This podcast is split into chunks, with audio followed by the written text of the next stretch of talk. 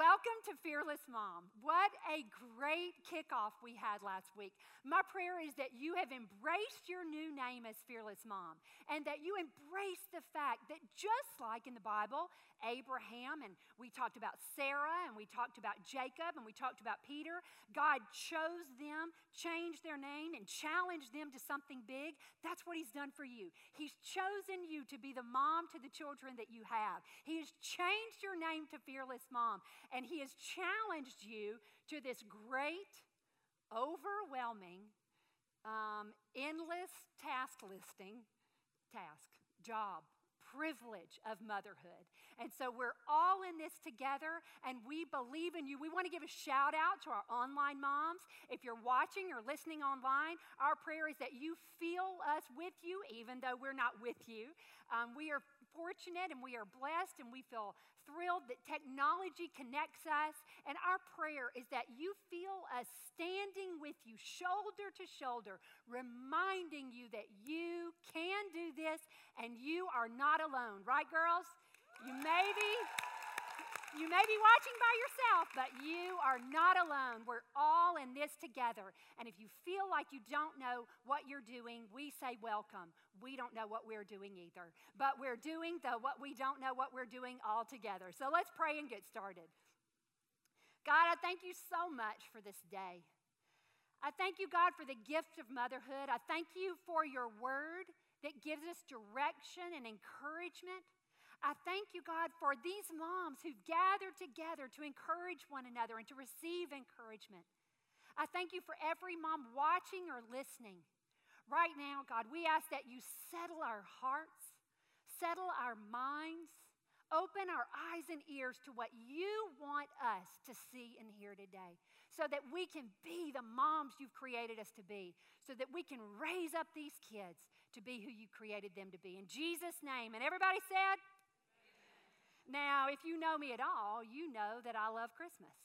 Um, it really is the most wonderful time of the year. And if you disagree with that, you need to go ahead and shut off the online or get on out of here because it is the best time of the year. And I love it, and I want everybody else to love it, especially my family. So when my children were young, I involved them in the gift giving process. So Emily and Joseph went with me to Walmart um, to Christmas shop for Mac. And then Mac took them Christmas shopping for me. So when Christmas morning came and we were opening our gifts, Emily and Joseph, I'm going to tell you they were six and four at this point. So my six year old and four year old were so excited for us to open the presents that they had given us. So Mac went first. And Mac opened his gift from Emily, and it was a UT sweatshirt and he was so excited. And then he opened his gift from Joseph, and it was a camouflage baseball cap. Probably had a longhorn on it, but it was a camouflage baseball cap. It was so exciting. They were thrilled to give what they had picked out just for Mac. And then it was my turn. And so I opened my gift from Emily, and it was um, perhaps purchased in the teen section. Um, it was a cut off tank top um, that was super fitted, uber fitted, and would not only show my midriff, but a lot more of what I was not willing to show. But I was so grateful. Emily, this is so wonderful. Thank you. And I'm thinking, I hope she does not expect me to put this on. Um, and then I opened my gift from Joseph, and it was wrapped so carefully. And as I tore off the paper, I saw that Joseph had gotten me racquetballs. Yeah, you see what I observed at the time? I thought, my word, my children know Mac so well. They know that two of his favorite things are the Texas Longhorns and hunting. It was the perfect gift. Each of them gave him the perfect gift. And then when it came to me, what I realized was Emily liked that top for herself, and Joseph really liked the racquetballs. You see, that their assumption was that I would like whatever they would like. And it wasn't even a conscious decision on their part. But I realized at that moment, like, wow, they know Mac so well. Do they know me? And then I thought, started thinking, what do I like? If you'd asked me at that point in my life, what's your favorite thing to do? I very well may have told you, you know, play Candyland. Yeah. Mm-hmm. And um, I love the Disney Channel. And, um, you know, I, that was so much of what I was doing that I realized not that my children were doing it intentionally, but actually, I had allowed motherhood to become my complete identity. I was so attached to them that all of my hobbies were actually their hobbies. All of my likes were their likes. I mean, I was all about that bagel bite. You know, and, and I was super into goldfish. If I'd listed my favorite foods, it probably would have been all of those. You see, I was so close to what I was doing that it became all of who I was. And I realized then and there that's not healthy. It's not healthy for my children, it's not healthy for my marriage, and it's not healthy for me. For my identity to be so wrapped up in motherhood and in my kids. You see, I understood then, and I don't know what, well, really, it was that tank top that I was fairly certain I would never put on. But it was that I understand why she would think that I would like that. I understand why Joseph would think that he would like that because motherhood had become all of who I was. And I had to make a decision then. I had to make a decision. Yes, motherhood is a huge part of who I am still. And my children are 24 and 22. I was 12 when I had them, in case you're doing the math. Um, but it, it was a huge part of who I was, but it wasn't all of who I was. If I was going to discipline appropriately, the Bible says, train up a child in the way he should go. Everybody say, go. Train up a child in the way he or she should go, and when he is old, he will not depart from it. You see, if I was going to ever be ready for them to go, if I was going to discipline effectively, train effectively, equip effectively, I was going to have to understand who I was apart from my children, who I was apart from Mac, who I was in relationship to my father. I had to understand who I was. I had to parent out of that. I had to marriage out of that. I had to be a friend out of that. All of my relationships benefit when I figure out who I am. Now, yes, this semester and next semester, we are going to talk about discipline. We are going to talk about holiday traditions. We are going to talk about family dynamics, all those things. But if you're not careful, if you're not intentional, then you will allow motherhood to become all of who you are. But what we have to do is strip everything away because all of that discipline and holiday tradition has to actually be built on the firm foundation of who you were created to be. So we've got to strip it all away and say, Who am I and why am I? Turn to your neighbor and say, Who do you think you are? Who do you think you are? Turn to your other neighbor and say, Why do you think you are? It is mission critical for us to understand the truth, for us to build our decision making and our, the, the choices that we make and the, the directions we take, all built on that firm foundation of who we are and why we are. Who we are, who you are is your identity. Who you are is your identity. Why you are is your purpose. You've got to understand the truth about who you are and why you are, the truth about your identity and your purpose. Now, listen carefully. The choices you make and the actions you take are not actually built on your identity and your purpose. Wait a minute, Julie, I thought you just said no. The choices you make and the actions you take are not built on your identity and purpose. The choices you make and the actions you take are built on what you believe is your identity and your purpose. What you believe about what it is. I can tell you what your identity is, but unless you believe it, it will not change what you do. I can tell you what your purpose is, but unless you believe it, unless you accept it as real and true, you will not do anything about it. Decisions you make and actions you take are rooted in what you believe about your identity and purpose. Let me give you an example.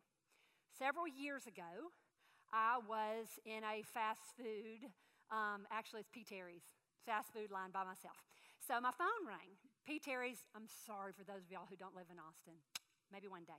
Um, so I um, was in line and I got a phone call. It was the nurse from the doctor's office.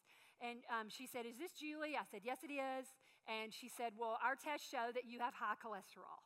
And I said, Hold on a minute while I got my cheeseburger and fries. this is not an exaggeration. This is a true and accurate story.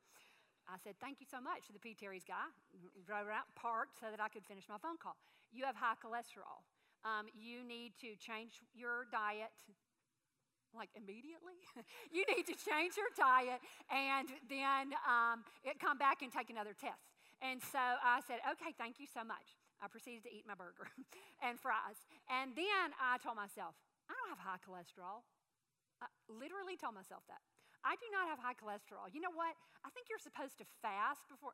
By the way, I did not go to medical school or nursing school, but in the P. Terry's parking lot, I had this conversation with myself.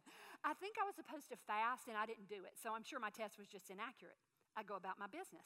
I go to P. Terry's weekly and Chick fil A on the days when I'm not at P. Terry's. And I, I, but that's totally fine. That's how I live my life. That, you know, I, I don't have high cholesterol. I did not believe I had high cholesterol. So I did not change any of my actions. I go back to the doctor the next year. They said, We're going to run some tests. Hey, looks like you have high cholesterol. I said, I'm sorry, what? And see, the truth was that I had high cholesterol. But I did not believe I did, so therefore it did not change any of my behaviors. And even after I did, I only changed a little bit. But still, I, here's the important truth what you believe what you believe determines how you behave. What you believe determines how you behave. It's not truth. The truth does not determine how you behave. It's what you believe to be the truth that determines how you behave.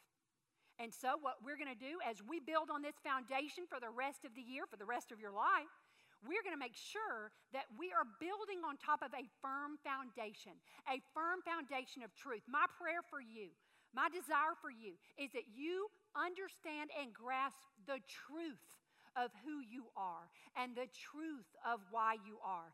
Because so many times we have difficulty believing the truth. We have difficulty even seeing the truth about who we are and why we are.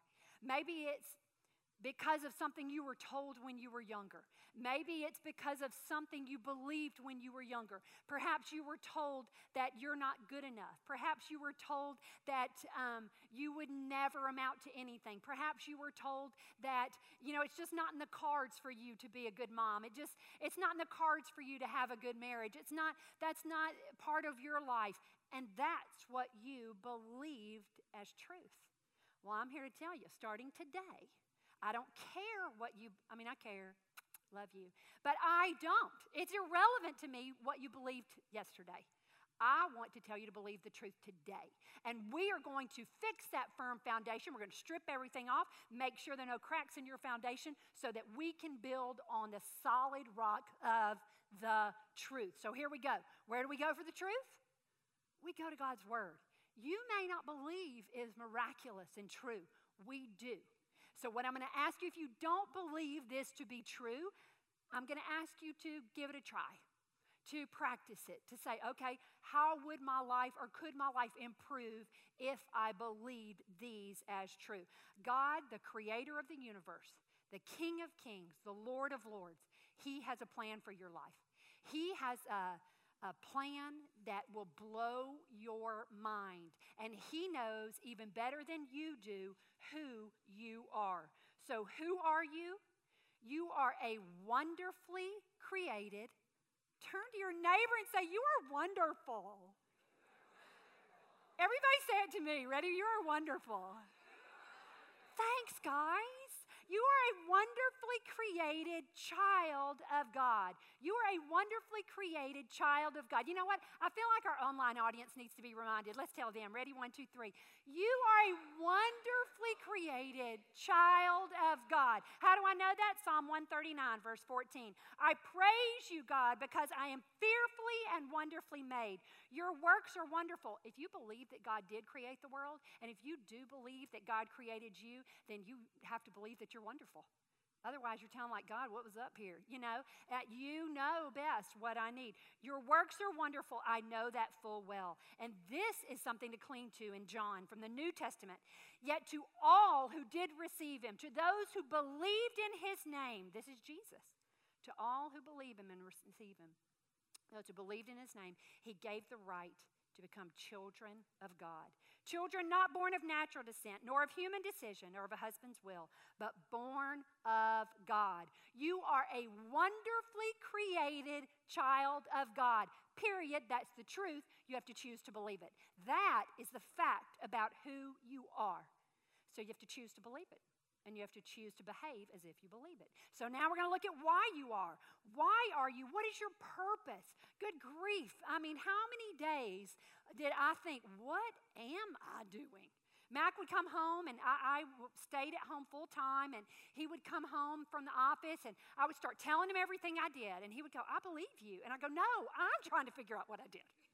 I'm saying all this because it doesn't feel like I did anything today. And I'm not even sure why I'm trying any of this because none of it is working.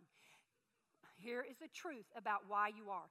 You were created by the God of the universe for worship and relationship. For worship and relationship. 1 Corinthians 10:31. So whether you eat or drink or whatever you do, whether you're changing diapers, whether you're setting screen time, whether you're dropping a kid off at college, whatever you do, do it all for the glory of God. That's what worship means. Worship is not just singing, even though that's totally awesome. Worship is doing what you do, thanking God for it doing what you do, worshiping as you do it. It's gratitude, it's honor. It's really about how you're doing what you're doing. Yes, changing diapers can be worship. Changing diapers, God, thank you for this child. And man, sometimes you got to say it when you're not feeling it. You do what's right because it's right until it feels right. And so I'm changing that diaper. This is a blessing. this is a blessing. This is wonderful. This is a stage. This is not the rest of my life. This is an opportunity for worship. You don't know whose diaper you're changing. It may just be the next, you know, you know, woman president of the United States, the first woman president. It may be, you know, the person who is going to change, uh, you know, find the cure for cancer. You don't know and I am praying and I'm worshiping and I'm putting another diaper on. Yes, everything can be worship. Colossians 1:16. For by all by him all things were created, both in the heavens and on the earth. By God all things were created, visible and invisible, whether thrones or dominions or rulers or authorities. All things. Say all things. Say counting me. All things counting you have been created through him and for him. Your purpose is worship and relationship. God created you to live your life in relationship with him. Yes, your family of origin is part of that. Yes, your marriage is part of that. Yes, your children, they're part of it. But your real why is worship and relationship my time with God, my understanding what He has called me to do, His vision for my life. That's why I'm created. The hope, the peace, the joy that we're all looking for is found when you understand and you embrace your who and your why. And yes, the parenting clouds us. I mean, my word, the lack of sleep, the hormones, the diet of goldfish and gummy bears, you know. And then we're like, hey, you better make good decisions because your child's future depends on it, you know. I'm like, oh my heavens, I can't even, I don't even know what day it is. Stop. Who am I? Why am I? That I can do today. That I can do today. And if that's all you can do, you do that. You do that because everything else is going to flow out of that. Your understanding of who you are and why you are. You have to embrace that you were created for worship and relationship. Because when I do, it's just like I told you in the beginning, when you strip down, when I have to separate my identity from my kids, I have to understand they make their own decisions. They, I'm going to do the best I can to set them up for a win. That is my responsibility. I embrace that. But then I am equipping them and preparing them for space for them to do their own thing. It's much easier when I understand my who and my why. Because then also, not only can I discipline better, not only do I not overreact, I don't panic. Because I go, you know what? I'm created in relationship with Him. I'm dependent on Him. He's going to fill in the gaps where I fall short. I can do another day the mundane task, diaper changing, clean. Seriously? You spilled right after I vacuumed? My goal was always like when I would get my carpet steam cleaned, if I could go 24 hours without somebody vomiting or bleeding. Because it didn't matter. If I called the steam team in, clean carpet, guaranteed within 24 hours somebody would bleed or vomit right on the carpet. And, and so I was thinking, what have I done? What am I doing? Stop. Who am I? Why am I? It's fine. I don't overreact when I, it helps me gain a little perspective. And I think, well, that'll be a funny story one day. And um, perhaps I'll use it to help others. Or even the mistakes that I make. The mistakes that I make, I can put those in perspective. The number of times I overreacted, I made things a big deal when they shouldn't have been, and it turned out to be just ridiculous, you know, that I had blown it out of proportion. You know what? It was a mistake I made. I'm able to move on because I know that my Creator has something great and that He will fill in the gaps, not if, but when I fall short. The truth is that you're a wonderfully created child of God, and the truth is that you're created for worship and relationship. And then you have to choose to believe it. You have to choose to believe the truth. Believe that God created you on purpose, with purpose, for a purpose. Believe that those kids in your home they're there on purpose, with purpose, for a purpose. You may be looking at this kid, that's not what I expected. That's actually not what I was planning for, looking for, hoping for, praying for. Guess what? It's your kid, and he's there on purpose, with purpose, for a purpose, and you're exactly the mom he needs. And so you adapt, you shift to be the mom that God created you to be so that he can be the kid or the, you know, the, force that God created him to be. It's a wonderful thing, that strong will. We'll talk about it some more later. But um, the main thing that gets in the way of believing truth are our feelings. I don't feel fearless. I don't feel wonderful. I don't feel like a child of God. I, I don't feel like He can hear me. I don't feel like um, worshiping. Actually, I feel like complaining. I don't feel like that. Our feelings will get in the way of our embracing the truth if we're not careful and if we're not intentional. Joseph, on his fifth birthday, I woke him up and I said, Good morning, buddy. Happy birthday. And he uh, stretched a little bit. He said, I don't feel very five ish. I said, What? I'm sorry? He said, I don't feel five ish. And I'm not sure what he was expecting five to feel like. But I said, Buddy, you are five. Today's your birthday. He said, No, I don't feel five ish. I said, I tell you what, stand up. Stand up. I'll bet that when you stand up, you'll feel five ish. So he got out of bed and he stood up, he gathered himself, thought about it a little bit, and he said, I feel five ish now. I said, Good, we can go on to celebrate your birthday. I don't feel fearless. I don't feel wonderfully made. I don't feel like I have purpose. I don't feel blah, blah, blah. I don't feel like I'm a good mom, a good wife, a good friend. Maybe, like Joseph, you need to take a minute, gather yourself, stand up, and be reminded of the truth. The truth is, you're a wonderfully created child of God, created for worship, created for relationship. You are created on purpose, with purpose, for a purpose. Your children are created on purpose, with purpose, for a purpose. And you can do what He's called you to do. Just like Abraham, we said, you know, Abraham wasn't called to be the father of many nations because he had fathered many people. As a matter of fact, he had no children at the time that God changed his name to father of many. It wasn't because of what Abraham had done, it was because of what God was going to do through him in the future.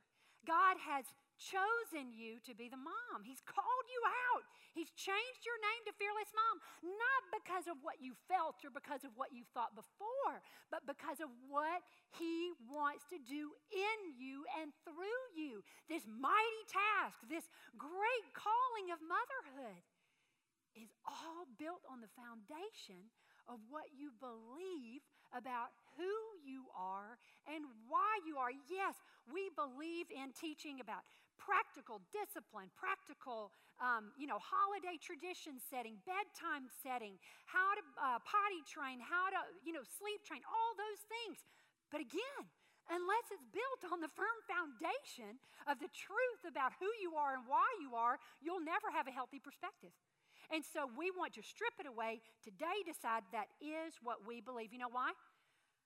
Because what you believe about who you are and why you are has a lot to do with what your children are going to believe about who they are and why they are. As a matter of fact, who your children believe about who they are and why they are comes from the overflow, whether it's intentional or not, of who you are and why you are. What you believe about that. So, I say this all the time imagine yourself as a fountain. I close my eyes, I'm a tall, skinny fountain. And don't laugh. I really do. Like in my mind, I thought, that is hilarious that the fountain I imagine really does not um, go with what, what I look like. But that's okay. It's imagination. So I'm a tall, skinny fountain. And you're like, hey, Julie, today my overflow looks and sounds like this. I got nothing. That's what we're here for. We want to help you. You know what makes a difference and what your overflow is? Who you surround yourself with the friends that you surround yourself with? Are they are they reminding you of the truth when you don't feel like it? Because you know they'll share with you. And so you surround yourself with people who will help you flow tr- overflow truth. You surround yourself with people who will remind you when you don't feel like it. That's the big deal. When you don't feel like fighting for your marriage anymore you need to make sure you have friends who will fight in your place and who will fight for you and He will help you find that fight. When you don't feel like fighting through motherhood, you make sure you have a friend who'll bring you a large order of fries and a Diet Coke and say, You can do this. We'll do this together. Make sure, because that will affect your overflow. I don't tell you that your children are drinking your overflow to make you feel guilty. I tell them because I tell you that because of the truth. And because you get to control what your overflow is. You get, hey, there are days when my overflow was complete slime. complete slime. And guess what? Children are very resilient. and they, they, that's okay. They learn from that too. Mom had a bad day, tomorrow will be a better day. You know, I don't use that as an excuse. I'm just telling you that's the reality. I apologize, I move on because I know that that's not the overflow that I'm created to live with. For me, if all you can do today is be the best you, then just do that. Just do that. Order pizza. Leave the mess. Wait for the laundry. If all you can do is be the best you today, be the best you. Remind yourself, I am a wonderfully created child of God, created for worship, created for relationship. I will not stop. Behave as if you believe that God created you on purpose, with purpose, for a purpose. Don't just believe it, then you behave as if you believe it the decisions you make, the actions you take will be an overflow. So believe that God created you, then behave as if God created you with purpose, for purpose, on purpose. It's a great day. It's a great day to be a fearless mom. Let's pray. God, thank you so much for your reassurance, for your reminders. Thank you, God, for friends who remind us of the truth when we don't feel like it. God, thank you for the church. Thank you for technology. Thank you for this great calling.